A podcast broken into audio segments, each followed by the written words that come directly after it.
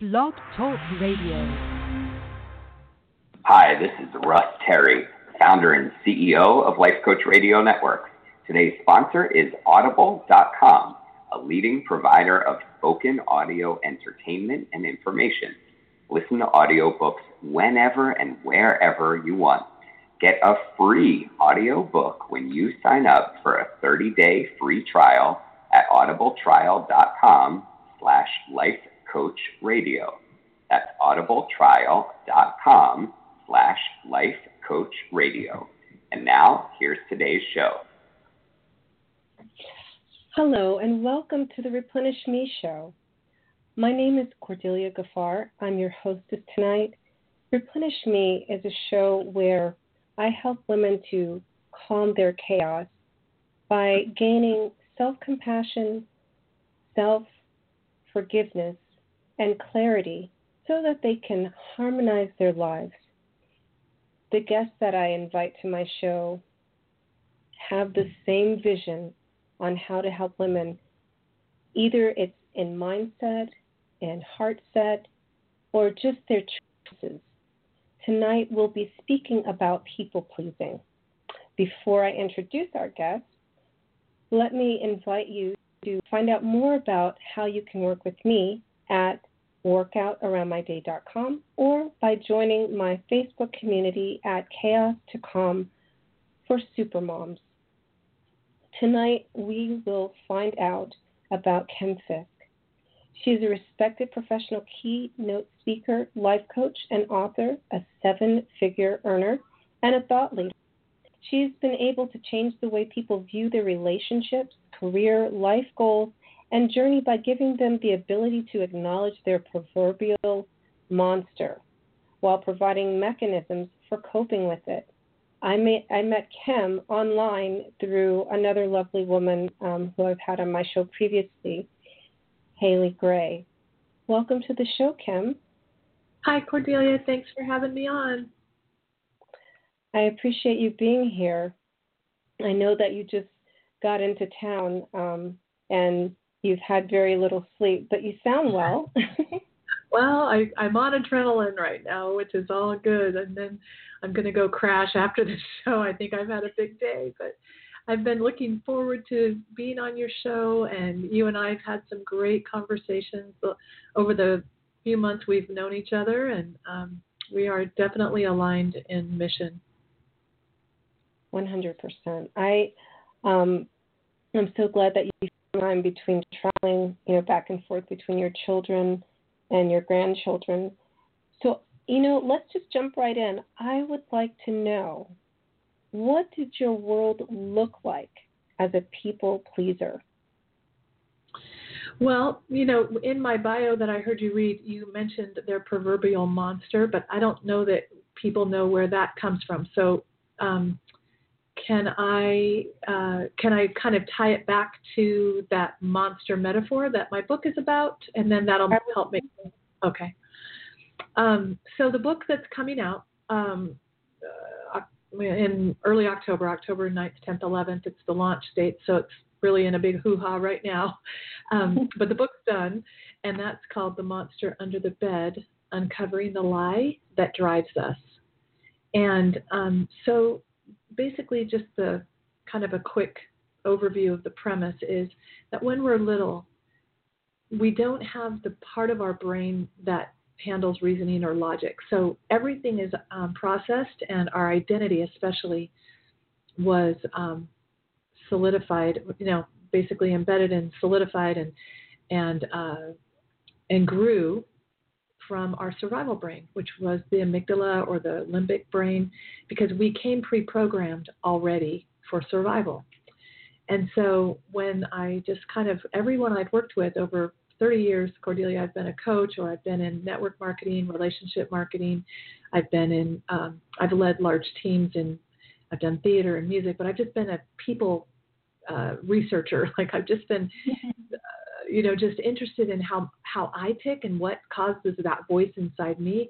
But I've, I've never worked with anyone that doesn't have this feeling, no matter how outwardly successful they appear, this kind of voice that says, you know, I'm not good enough. Like I'm not okay. I'm not, I'm not worthy, I'm not perfect, whatever the little variation of that word is.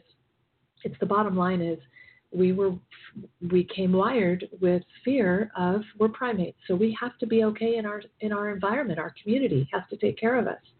So it's illogical. We don't have language around it. We don't have words. We don't have understanding. It's just how we came packaged in the operating system of our brain. So when that little illogical, unreasoning kid emotionally experienced something, maybe their mother slapped their hand, you know, because they were going to touch the hot stove, or maybe, um, you know, somebody either innocently or even maybe they're, you know, we're, we, we're all raised by our parents' monsters basically. And we raised our kids with our monsters. So, you know, whether it was in a, in a, justifiable angry thing or just it doesn't matter to the little kid. They didn't have any way to reasonably reasonably process whatever just happened. They just processed it emotionally with the driving question running in the background of, am I okay? Am I okay like I am, just as I am? Because we have to be. And so when that fear struck, and I think that's the first feeling we felt when we were little is shame. And in my book, I have ten monster tracks.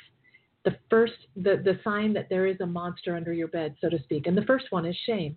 And I believe that that's the epicenter of, of everything that came after that. Because once that feeling of, uh-oh, I'm not okay, I better go hide, I better go, oh, I hope nobody notices, I hope nobody sees.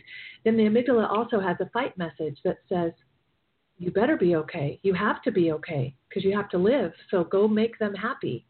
Now come to monster track number two, which is the people-pleasing track, which we're wired to. We, we came with that wiring to make sure people like us or that we're okay with them.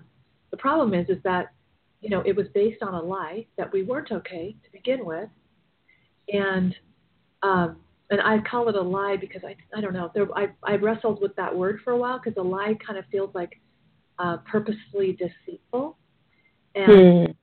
that's not what it was. It was an untruth that that was embedded because we didn't have the brain capacity. The type of the, your prefrontal cortex brain doesn't fully develop till like mid twenties. So think of all the decisions you make about yourself um, and the decisions you make about your life before you are really in your right mind. Yeah. Oh, well, that explains it. I got yeah. it. Yeah, exactly. So, yeah, so people pleasing, um, you know, and like as in all the monster tracks, I identify ten in the book, and people pleasing is number two, and not all of them are in order, but shame definitely is one. People pleasing is right up there because of this, what I'm talking about. But where it becomes, well, so let me just keep kind of going back with that metaphor. When we're young and we are, that fear hits us emotionally without logic, and we go, uh-oh. Again, I'm saying it with words, but this is not how we processed it because it was just automatically like breathing and, you know, growing, you know, digesting food. It just was in the operating system. And we looked around at our fam- at this community that, you know, we're born into that have to take care of us and said, what do these people value? In my family, it was music, it was singing, it was playing piano and instruments. And I grew up in church, so I was on stage. I don't remember ever not being on, you know, singing. I started, I think, singing with my brother and sister when I was like four on stage. Mm. So, because that was what, so, you know, my amygdala, my fight message worked really well. Like, make sure they all, make sure you do those things that are, va- that are valued in the, in your family. People that are, um, you know, in a sports family, those kids grow up just athletic and competitive and, right. And people who are academic, they, their kids are all, they, you know, it's it's a little it's it's a mixture of both. What's the, what's important to the parents, they're going to pass to the kids, and the kids are going to go, yep, I'm going to do that because that's what you got a perfectionist parent that teaches you how to fold towels and make your bed exactly this way, right? Then yeah. you're going to do that. Most perfectionists are raised by a perfectionist, you know. So well, um, I wasn't. What? I was laughing because um I, I was. taught actually how to fold towels properly. So just go ahead. I was too. No, I think it's very common. But and, and none of that is wrong. This don't hear this as right, wrong, or monster track, what I call number three, which is judgment of right, wrong, good, bad, you know, black, white, that's not how to hear this. It's like all of these things have um, created our identity for the good, bad, and the ugly. It's all part of the identity package that we now are. The issue is, and going back to people pleasing, for example, um, the issue becomes when I'm still uh, compelled or I'm still driven by this thing that doesn't make any logical sense, that I'm forty-five years old and I still worry, or I'm still uh, trying to make my dad proud or my mom not mad, or, and I have a family of my own. Like I, I have a friend who I see it completely in him, and he's married, and his wife is just like, come on, let that go. Come, like you're, you're forty-five, you have a wife, you have a family. Why do you, why do you have such of a, Uh, and it's dysfunctional. It becomes toxic in your world to have it to be, do I like to make people happy? Absolutely. I love making people happy. There's nothing wrong with people pleasing in and of itself. But when it's monster driven, in my example, where you, you have those deep, deep, deep grooves of thought and emotion and wiring that came from the four-year-old, and that four-year-old wiring is still is hijacking you today, and you don't know why. You don't know why you can't tell your mom no, or you don't know why mothers, like how many mothers are like helicopter moms that have to take care of everything in their world, and they keep hovering over their kids and making sure, because in their world, that is, that's how they were wired, probably from a parent that did it to them, or they avoid conflict at all costs because, oh no, we can't have conflict, or, uh, right? You know what I mean? Yeah. Yeah. Wow. That's so true. You know, I, I want to just pause here for a second and let our listeners kind of let that sink in, because you I have a billion golden nuggets, you know. And so I, I'm just going to pull these few things out that you said. When we are young, right? We are experiencing things that we don't understand, and it's the projection of our parents' monsters. And since we're so young, we don't have the vocabulary to match those experiences. So it becomes fear without logic and just raw emotion. Mm-hmm. And it sits there, and it, and it actually becomes embedded in the grooves of our brain and plays out in our relationships as we grow older and gain a vocabulary, but we still don't know how to place words with those emotions, and mm. they become monsters in the background. Am I hearing that correctly? Yeah, you just said it way better than I did. Good job. That was really nice. uh, there's one, there's one uh, little distinction, and um, that you said about absolutely we were raised by our parents' monsters, and absolutely we have raised our children, if we have them, you know, by our, like, like the, um, you know, I've got to be a good parent. I've got to keep up this appearance that I'm a good parent, so my kids better behave and act a certain way. Like, that's a very common, you know, don't embarrass me in front of my friends. Like, don't, make sure you're a good kid. Not because of the kid. It's more about you than the kid, right? And, which is also part of the kid, the brain that we're wired with is, and you've seen this, and I see it in myself still, everything's about me. Everything's about me. And there is some truth to that, absolutely. But without investigation now with my prefrontal cortex, the, the brain and the newer brain, um, you know, where I can now as an adult go, wait, that's, that's not about me. That was their problem. That's not me. That's, they didn't mean that about me. That they're dealing with their own bad day or their own, right?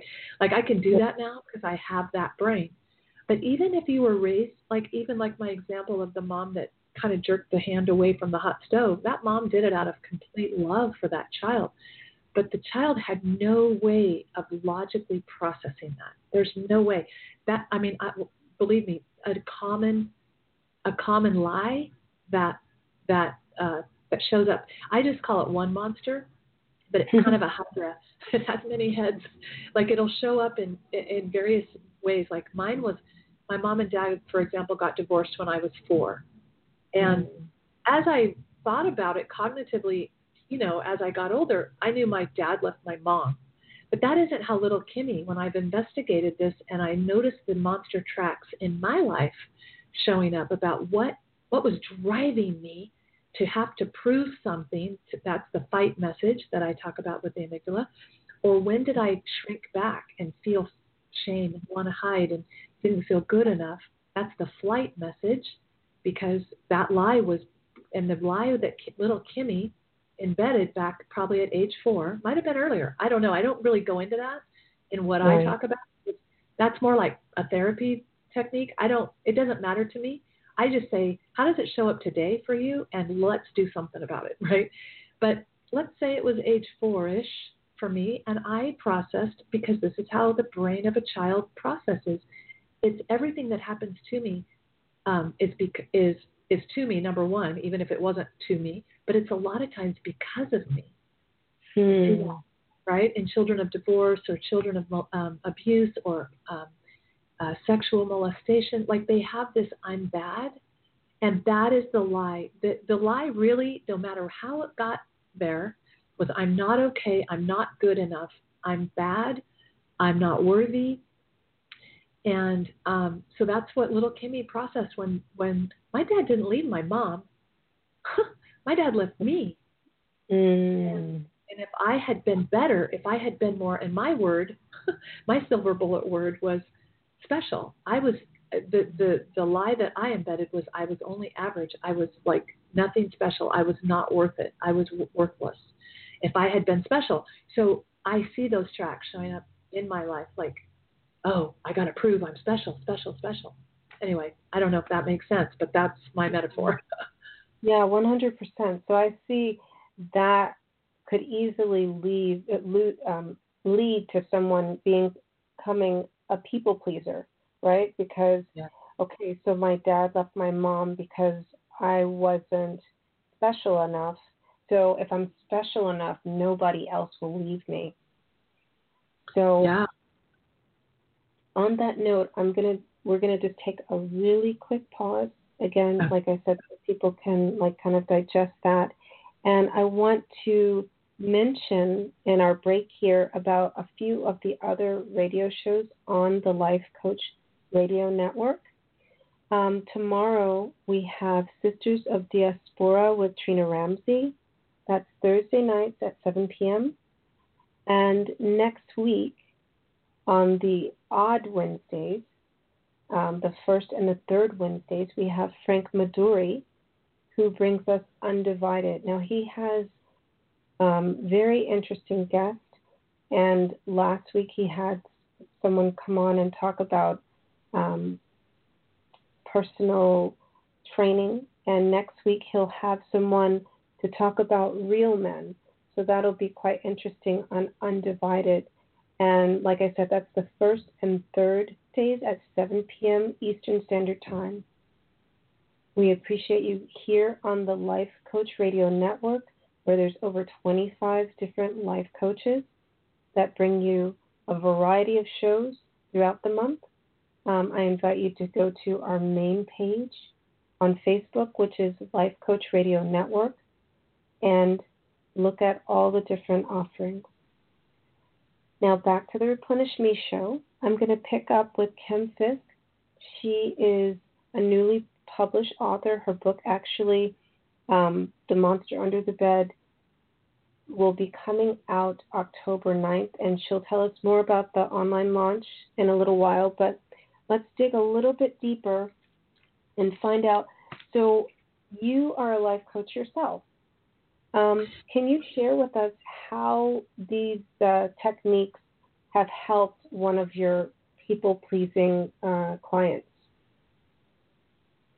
Well, I find that um, biggest, well, one of the biggest co- denom- uh, common denominators um, with people-pleasers is they avoid conflict, like I said. So, you know, um, in writing the book and getting the data that I was, you know, researching about it, um, I, uh, yeah, there's, there was a couple, for example, who they were middle-aged and they had a grown son who was newly married. And, um, and, you know, sometimes the mother-in-law, daughter-in-law, you know, relationships can be a little bit dicey. And yeah. so um, this young couple lived with the parents of the girl, the girl's parents. And it was really, they were miserable there, very miserable. And so the, the, the parents of the, my friends who are the parents of the, the the husband, um, you know, I don't know if the young couple asked if they could move or if they just offered, but they, they, here's the, here's how this plays out. The, the, the woman that's like my age told me about it and said, we had the thought to really get specific about kind of like, okay, well, what are the, what are the parameters of this arrangement? You know, like, are you contributing financially? Are you going to do some household chores? Like, let's really lay some clear groundwork so we're clear, right? Let's just all be on the same page. But they didn't do that because they didn't, they were worried, okay, that the new daughter-in-law would interpret that as that they, they didn't want her, or they were, you know, that there was a problem. So they, they fought that instinct to do that. And then within a year, they said their life was just miserable. It was, it was a living hell at their house. They could do nothing right. No matter how many good things they tried to do, it was always flipped back around, never appreciated. They never helped with anything. Like, and, the, and my friend said, if we had just followed that instinct, but because we were so worried that they wouldn't like us, that they mm-hmm. would think something, because this is, and I call it chatter in our brain, that it's going to tell you something to not mess with things. Don't, don't approach, you know, what's going to happen, Kim, if you go bring that up to them, you know, what's going to, it's just going to become a big war. And it's, yeah. So what do you do? You don't do it. And this is the ironic thing about people pleasers is you, you're not honest with people. And then you get resentful about them taking advantage of you or doing this thing you don't really want to do because yeah. you weren't honest, and then you blow up or turn passive aggressive. Like, it just becomes this, I call it the dance of the monsters. It's just, you right. know what I mean? Yeah. And you weren't the one that was honest. So, right. um, just be honest in a kind way. It doesn't, you know, chatter is going to tell you, well, it's going to turn into a fight. No, it won't. Because you don't, you're not going to have that energy. If you don't deal with it, now it's going to fester. Now the energy, now we're going to kind of go from a, oh yeah, but you think that. No, but I think, yeah, but I know what you're thinking. And we start reacting to things that aren't even there. And then we create them because, right, like these, it just becomes a big mess. So better to overcome the chatter that says don't, don't. In fact, one of the biggest philosophies I've come with, and this is a come to, and I it, I it usually raises some hairs with people in the back of their neck because it's so against how we've been taught. And that mm. is only do what you want to do. Do it only if you want to do it. I'm raising my kids. Every relationship I have now, I if, if I ask somebody to do something, and I'll go only do it if you want to do it. And there's no passive aggressiveness to that at all. I'm one hundred percent sincere. And I give myself full permission. Now, when people go, Kim, that's selfish. That's not right. I'm going to, nope, I got to put all these people first. Well, it doesn't mean you're not going to factor in these important people or their opinions or their life, you know, in your desire. This one woman said, if I did what I wanted to do, I wouldn't get up in the night with my child. You know, she's up throwing up. I wouldn't get up with her. I'd just stay in bed. I go, really? Well, let's play that out. Really? You would? Let's, okay, the kid comes in sick. You're going to say, honey, don't bother me. Go throw up. I'm going to roll over and, you know, put my head under the pillow. No, you might not want to get, like, given what your options are, now what do you want to do? Right? Factor in. Yeah. That That is almost an unreal, unrealistic example she's bringing up, right? Because yeah, yeah, I'd much rather deal with it now than later when it comes to that. But You know, um, definitely going back to the conflict with the young couple and the in-laws, you know, one of the things that um, I tell people, and, and yes, this is aligned with chatter, is that what if those people are just waiting for you to be the one to say it? You know, yeah. what yeah. if they are just like, you know, I wonder if they would like to, you know, help out or be part of, you know, our routine when it comes to the household chores or when it comes to inviting guests over or something like that, just to make everybody's life a lot easier. And, um, and that would not be selfish. That would be actually uh, complimentary in this case, right? Yes. And and in their case, it would have avoided the con- conflict altogether and that, that dance of monsters. Yeah. And uh, a lot of it, it does come from people's lack of skill in knowing how to approach things um, in a healthy conver- you know, communication. Because who models that, mm-hmm. right? Yeah. Most people, I mean, Cordelia, you're, you're, I mean, when I got to know you and I heard how you raise your children, it's just like, yeah, you're like, I want to worship at your feet and say, I'm not worthy. I mean, you're phenomenal. But, and your children are being modeled that in your home, right? But we, yeah. when, when, when someone is um, highly uh, reactive or angry or uh, button pushing, which is monster track number six, like, you know, when all these things happen and we see the results of it in our life, part of it, a lot of it is monster driven, but it's also being modeled to us. Like we, no one, no one really teaches us how to approach um, a potential conflict in a healthy way. Like it's, a, that's a skill.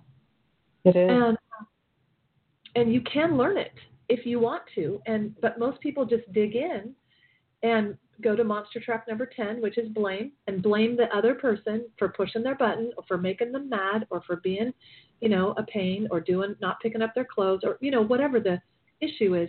We don't tend to naturally look in the mirror and say, okay, you know what? I'm going to be responsible for my life. Um, I'm going to be responsible for what I'm going to take responsibility and own that where I'm at right now in my life and all the dysfunction that's around me. Yep. It, if it were completely up to me, what would I do? And I'm owning it. And just it, it, you lose the victim mentality at that point. You actually will start hearing things in your mind that you never, like it just opens up a door that most people aren't naturally going to do on their own. Pain has a way of doing that. You know, pain has a way of going, yeah, how can I look at this differently? Because this isn't working. Um, anyway, exactly. But people pleasing in general, and if you own that everything, only do something if you want to do it. I'm going to factor in my husband's opinion. I'm going to factor in what my kids want. I'm going to factor all those things in, and I'm going to only do it if I want to. Does it mean that I, if without all those things, I would love to just go live in Hawaii and, you know, do what I want to do for the rest of my life? That isn't the question here. Given the fact that I have kids and I'm married and they have jobs and they don't have grandkids, now what do I want to do? I'm where I'm at. I'm where I want to be because I want to be there. Um, exactly. Yeah. So what would be another thing? So um, coming from the perspective of only do what you want to do. So what, what is another thing that they can do in trying to reframe um, how to interact with people and move away from people pleasing into Um, I guess that's healthy. more, yes, yeah. definitely more healthy. Yeah. Well, um, watch how you approach the conversation in your mind. I don't know if you've done this, but this has helped me so many times in my life. I gear up. I can sense when my when my I'm having conversations, I'm having uh, conflict conversations, angry arguments. I'm arguing with someone in my mind.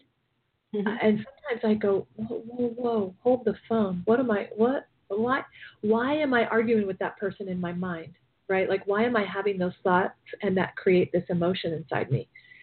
Um, it's because, number one, there's undelivered communication. And because I'm fighting it in my mind, I think it automatically, and it and it's true, you have kind of pre-programmed that eventual conversation to be a fight because you've been living it for reals in your mind for a long time. Yeah. So I would go back to the point of thought and make a new thought decision. I would, I would play it out visually and emotionally where I would see the conversation happening. I would see myself, re- how I want to be in that conversation, calm. You know, I would, I would feel how I want to feel. I would pre-plan. I'd rehearse it. I'm a theater director, right? So you're going to rehearse these things yeah. before you before you actually have uh, this this interaction. Don't not have it, but create how you want it to be and see and feel yourself. Because honestly, there's no conflict if you're calm. you know this, this is the name of your show, From Chaos to Calm, right?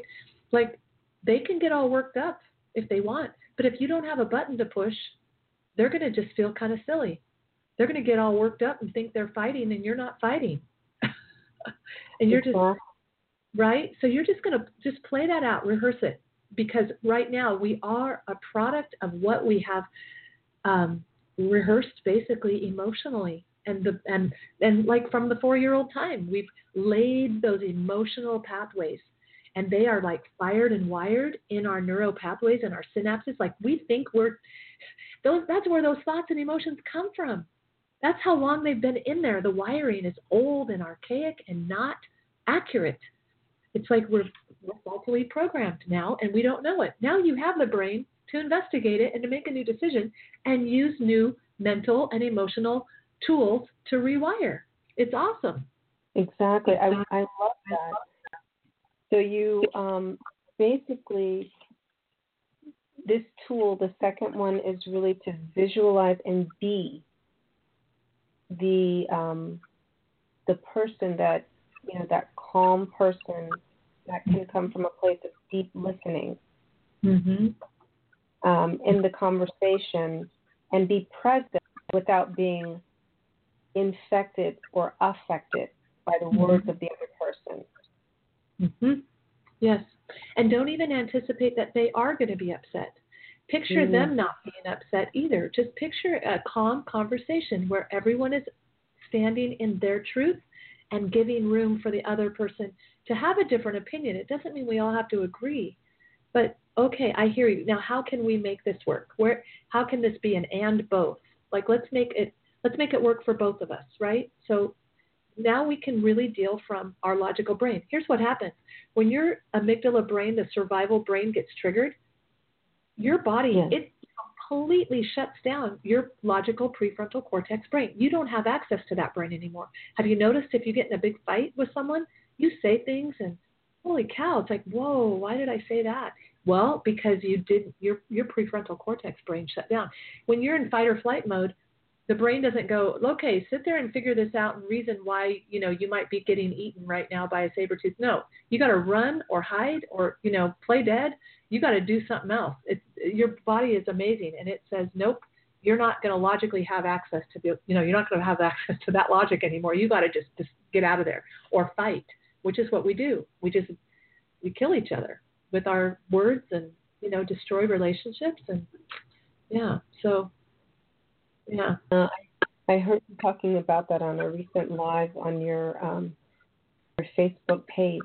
So we're going to take a short break before I get to the really juicy questions and dive into where you can find her, how to connect with her online and in your um, local area if you're near her. Okay, so I want to share about, um, for those of you who are in the Washington, D C area, like I am, there is a local organization called Purple Runway. And just like um, Kim was talking about how we destroy each other's, each other with our words, sometimes the words are a lot more damaging than our fists. But they're both considered domestic violence. And the Purple Runway is an, an annual fashion show event and fundraiser produced by Camisole Style Consultancy, Incorporated. And Gigi McMillan, the C E O of Camisole, she's a cel- celebrated fashion stylist and a domestic violence survivor herself. And she founded the Purple Runway in two thousand fifteen to increase awareness of domestic and intimate partner violence. If you're in the Washington, D C area, this year's fashion show will bring will, will begin on October twenty-first, and it will be held in Arlington, Virginia, at Mercedes-Benz. Go to purple runway dot com to get your ticket and to stop the violence. Um, So getting back to how we can stop the violence, right, and the passive-aggressive behavior with each other Um, I, I would like you to just share one last tool. So we've gone over so far. Um, the number one rule is only do what you want to do, taking into account, of course, the people in your life. You know, if you have small children, clearly, you know, there are certain obligations and responsibilities as an adult that you have to do. Um, but, you know, where the other adults in your family are concerned, you know, it's where we have to um, harmonize our desires there. And then number two, visualize how you want to be in those difficult conversations. Don't avoid the difficult conversations, but come from a place of deep, deep listening and understanding so that um, you can come to an agreement that works for all. So the last part of that, to overcome people-pleasing, tell us what to do now, Kim. Well, realize that the root of people-pleasing is really that you had to do that for you to be, for you to feel loved and worthy and accepted. And that was the lie. So, and that has caused, um, there's a phrase I say in the book that you can never get enough of what mm. you never knew to begin with. So when you go and heal the inner you, that's the monster under the bed is your little wounded, hurt, um, scared, without logic or reasoning self that's still under there, worried that they're not okay and they're going to be found out, or they're going to, you know, blow it and not, you know, someone's going to cast them out of the tribe, you know, the community. That's who's under the bed.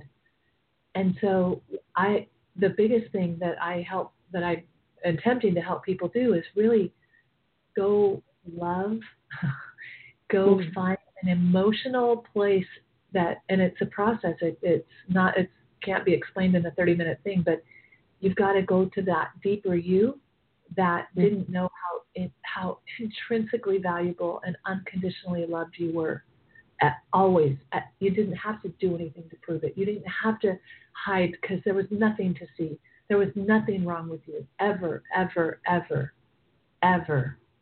Mm. And when you emotionally go, and it has to be emotional because that's what fired and wired us together was emotions.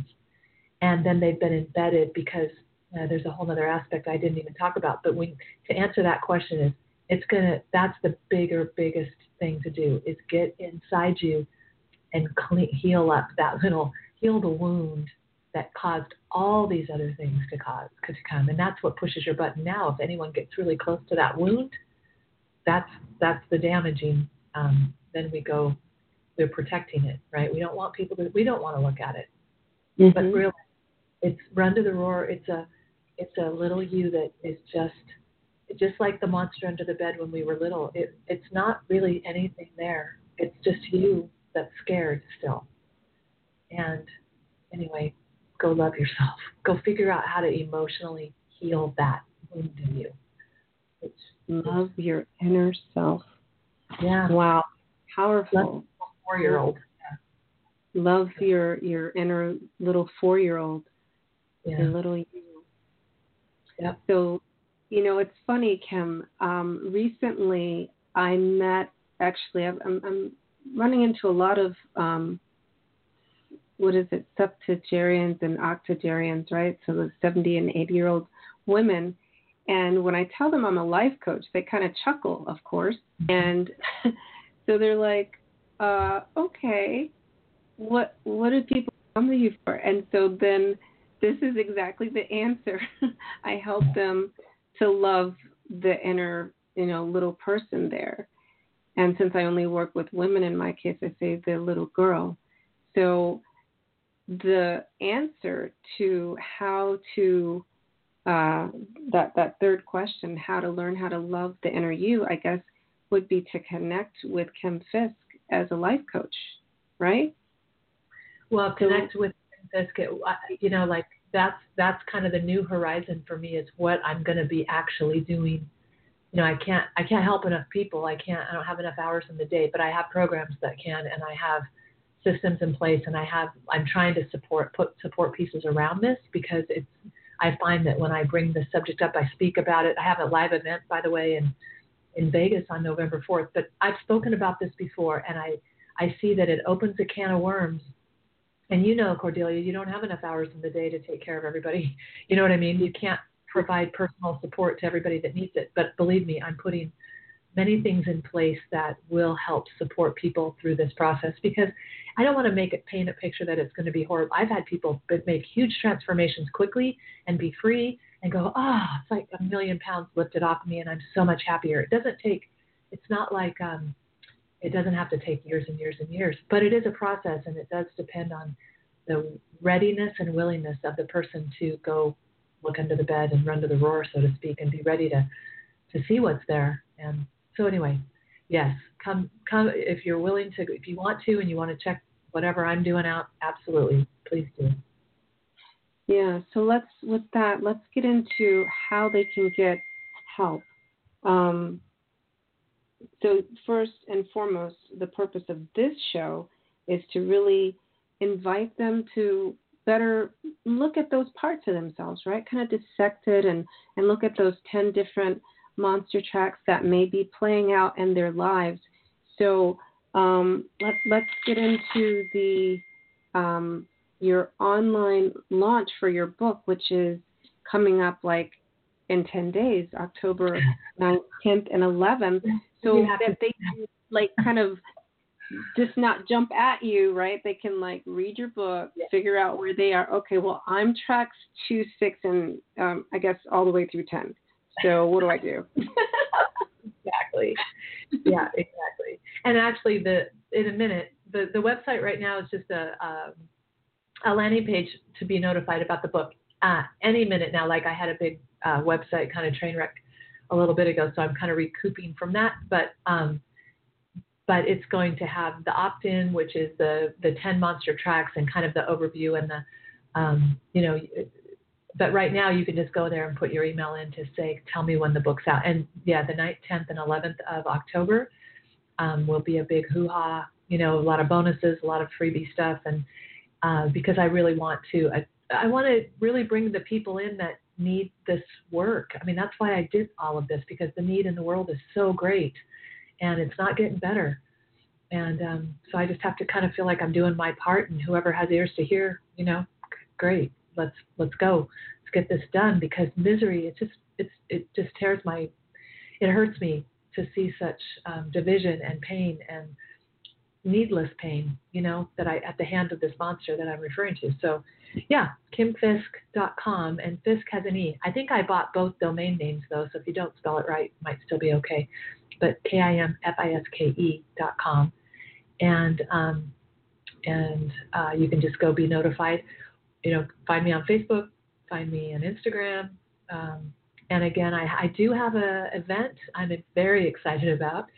That's called, um, Monster Hunting. It's a day event in, in Las Vegas on November fourth at um, the Alexis Park. But if you go sign up on my website, when that page gets finished, you you know, you can, I'll, I'm going to send an email out about whatever other things are coming. So you can stay in touch. I'm also doing a retreat. This is a very small group retreat in Mexico that ended like a destination retreat, which is so cool. Love doing those. That's where you can really get in and um, whew, good stuff done um, away from your normal life and uh, yeah. in a destination area that's beautiful, the end of uh, January. But again, that'll be on the website as well. Okay. So technology is beautiful and awesome when it works. And when it doesn't, we just breathe. yeah, yeah. We breathe yeah. and laugh. yeah. So um, those are all the um, the ways to connect with Kim. And like she said, she's like everywhere on social media under her name. Her Instagram page is pretty live, and uh, she has a lot of cool tips. And I was alluding to her Facebook Live. How often do you do those lives? You know, as I feel inspired. I pro- I just kind of hired a social media person that's going to help guide me, because I'm a noob at all of it. I mean, in terms of, you know, how to do the branding. I, I just talk and I'm real and I show when I don't have makeup on, like, you know, this stuff. So Um, and I do actually have even a little private group that's my Monster Beta group that I've practiced a lot of my tips and principles and got a lot of data from them, which has been very helpful. But my main page, my main page in Facebook is just Kim Reed Fiske or Kim Fiske. I don't know. You'll find me. Yeah, I think it just comes up um, Kim Fiske because I I was um, okay. I wasn't sure which page it was, but it was right. I went on right before we came um, live, so it's just Kim Fiske. F I S K E. And, did you watch, um, did you watch The Poop and the Monster live? I didn't. You I should watched, go watch that. That's a really I, good one. Okay, what is it called? Poop. Poop. I don't know the exact title, but it's like Poop and the Monster. And it's a great, oh my gosh, I can't even tell you because we're out of time, but it completely confirms my shame um, theory.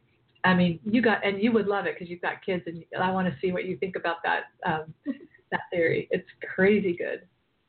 Okay. The, I'm also on YouTube, you guys. You can find me on YouTube because that's oh, usually right. I'll upload it all to YouTube anyway. So um, I need to grow that YouTube list because I love videos. Videos are my favorite thing. And you're really good on video, and your your sound is amazing.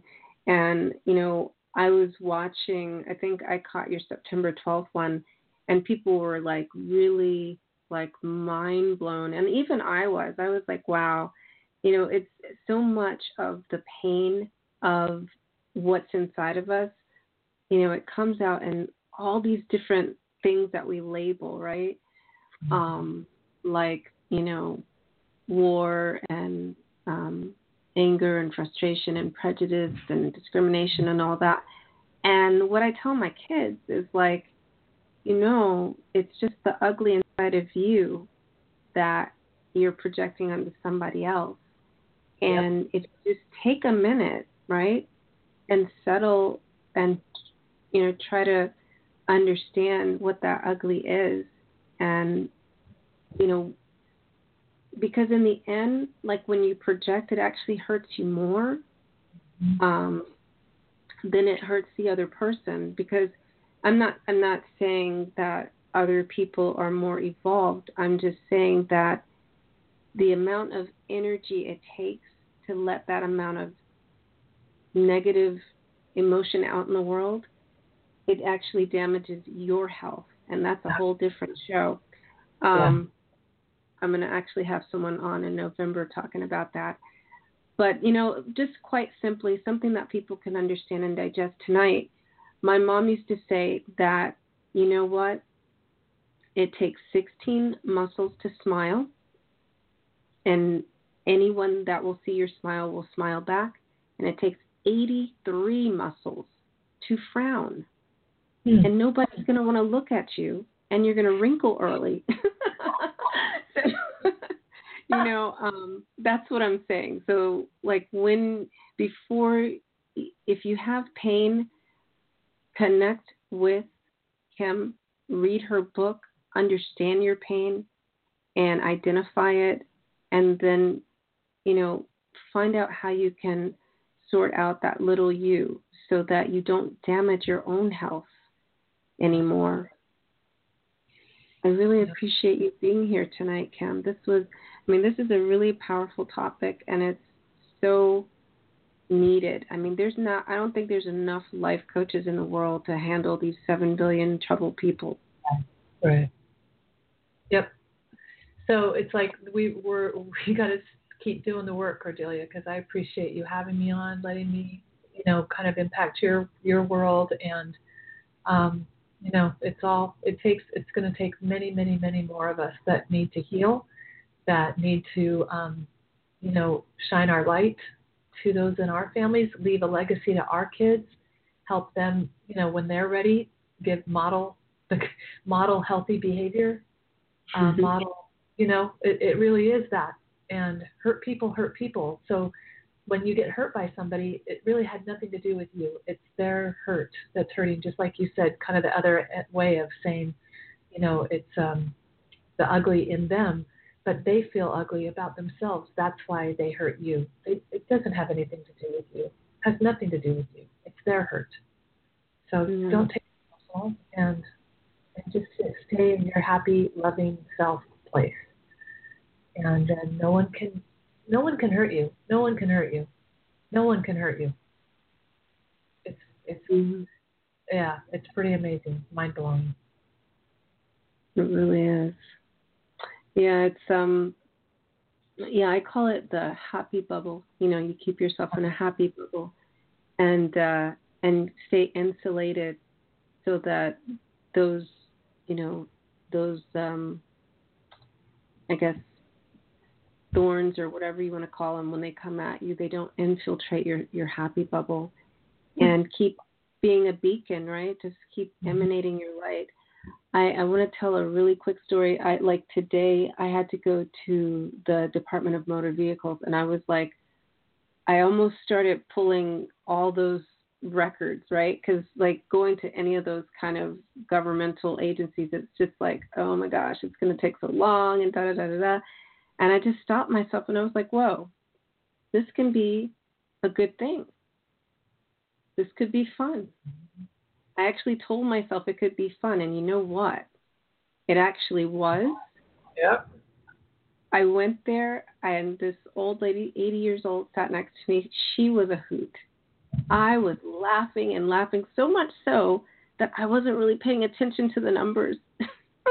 You know how they call your number? And I was like, Uh, yeah, so no, I didn't miss it. I looked up and it was like the number right before mine. I was like, oh, we got to stop laughing so loud. I I can't hear my number, you know. And she's like, yeah, I better watch my number. Where are they for me?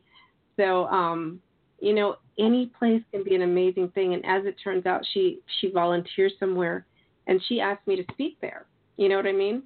Mm-hmm. And I could have just sat there and been like, oh my gosh, this is taking so long. And, you know, but I came there with a whole different perspective, and, and that's, that's what you can do. And that's who you can be once you work with someone like Kim Fiske, you know, if you, or, you know, you know, whoever you find that resonates and works for you, um, as a life coach. So what is one last thing, you know, what what is the one major takeaway you would want people to have from tonight? Um, learn to shift to be an observer of their thought and not an aligner. And that's another big principle that it's it's a never-ending process for me too. And how I can tell if I'm aligned with something is how I feel. Like your feelings or the, your emotions are your G P S about where you are. A thought always precedes the emotion. So if I have like a wonky feeling inside, like some days I'll go, I'm just kind of feeling wonky. Wonky is just my word that fits how I feel. I'm not, and, and I, I can do the same thing if I'm depressed. I can do the same thing if I'm mad or happy. Like it doesn't matter what the emotion is. There's a thought that precedes it.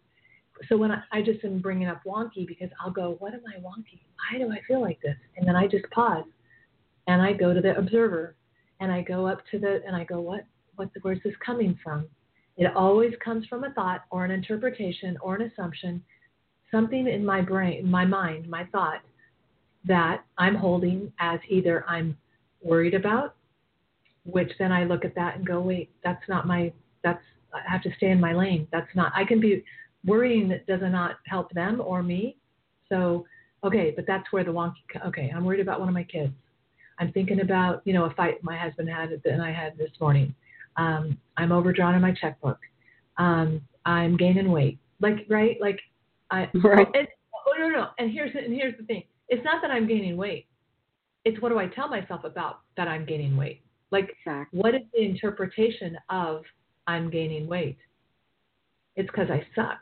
See how bad I am? See, see, I'm not worthy. I'm not good. I'm, if I was better, I'd lose weight. Look at all them. See the comparison? That's monster track number four, comparison. Look at them. They're better than I am because I'm fat. They're, so you're fat. So what? So what if you have some fat on you? What does that mean? That's, that's the aligner and the observer. Move to observer and go, what truth, what interpretation do I make about that situation? You know? If I'm, uh, if I get a, you know, if I, if I overdraw my checkbook, oh, see, that's like me. I can't, I'm su- I suck. I suck. I asked the guy on the phone today, I go, so let, cause he, you know, of course I, people who start talking to me, I think I have a sign on me that says, hey, go deep, let's go. Um, this happens, you know. And I, I just had this thought, and I've never had this thought before, and I've never asked anyone till this guy on the plane today. And I said, so I have a question for you. I said, is it, and he hadn't even said these words that I suck, but he did say, I'm not good enough. Like he brought up, I hadn't even talked about my book yet. And he said that phrase, you know what? I think it's just because I have this feeling like I'm not good enough. I'm like, oh, come on. I got it. How do I not talk about this? Right. So I asked him this question later in the conversation, and I go, so Jared, is it the fact that someone sucks or someone thinks they suck? Mm. What, where's the rub? Is it that I suck or that I think I suck? And he kind of laughed, and he goes, wow, that sounds like a simple, but it's not a simple question. And honestly, if you think about that, where is it, Cordelia? Where's the rub? It's in his thought. It's the that I think. It's the judgment of myself, self-judgment. Yeah. If, if you suck and you own it and you don't even, like, you just go on and you just act happy, and but you but so what? Who knows if you suck? The only thing is that it is what it is based on what you think it is. So when you call it I suck, that's the problem. It's yeah. the thought that I suck is more the problem, is all the problem, rather than that you just suck. Anyway, right. That makes sense. Yeah, the, the judgment. Yeah, that that is what brings us down. You know, that's that's why I I call people, and you do this too. I saw, I want to say it was a blog post you did. You call people to self-forgiveness, right? Because um. So what what is it that um, you know we, we are stacking unreasonable judgment and unreasonable, you know, just stuff, somebody else's stuff, right? It's, you know, whatever we were told growing up on ourselves, and, you know, just like you said, giving yourself permission to release all that, just like, yeah, it's not true. I don't suck, you know. Mm-hmm. Someone may look at this attribute of myself and say, that sucks, but that's an attribute that sucks. Is it really true? Is it really mine? Yeah. And you know what? I suck at a lot of things. So, right? Like I suck at sewing. I'm not a great yeah. cook. I don't do crafts. I suck at a lot of things. That isn't the issue. I'm okay with sucking at a lot of things. Like it's no, mm-hmm. I don't just beat myself up about it. I own it. Like, yep, I'm not good at that. That's not me. And the, so the judgment is the biggest damage. The, and that is Monster Track three. Judgment is, it's what we tell ourselves about whatever this is, whatever is happening. It's, I, I'm not a good cook. Therefore, my husband will not love me. I'm not going to be a good mom. I, I'm not going to have, I'm not going to be happy. People are going to look at me and think I'm bad. I'm not going to be acceptable. It goes back to your four-year-old. It's exactly, it goes, all roads lead to the four-year-old, honestly. And it's crazy. And you go, well, who said that? Who said that you have to be a good cook to be? Who said? Well, because that's what your mom was, a really good cook. And, you know, it just goes back to all that. So it's really interesting. It is. Well, thank you for sharing that and sharing about your book tonight. And like I said, everyone, um, follow her on social media. Follow Kim Fiske with an E um, everywhere on social media. Go to her YouTube channel to really capture the essence of her message. And, um, of course, go to her website so you will be alerted as soon as her book launches on October ninth, and there'll be all kinds of freebies and goodies that um, you know she'll be offering the three during the three-day launch through the eleventh. I want to thank you um, again, Kim, for being here tonight, and thank every one of my listeners to the Replenish Me show. Um, this is a place, a safe haven for women to come and learn different strategies on how to calm their chaos through self-compassion, self-forgiveness, and clarity so that they can harmonize their lives and find what truly fulfills them and what magical language emerges from their heart as a result is called Sweet Talk. To find out more about me and what I do, you can connect with me on Facebook on my in my group called Chaos to Com for Supermoms, the number four, or you can go to my website, workout around my day dot com. Again, thank you so much for listening. If the messages of this show have resonated with you, please share with someone else, because if it helped you, it can help another person. And sharing is caring. Have an amazing evening. Thank you.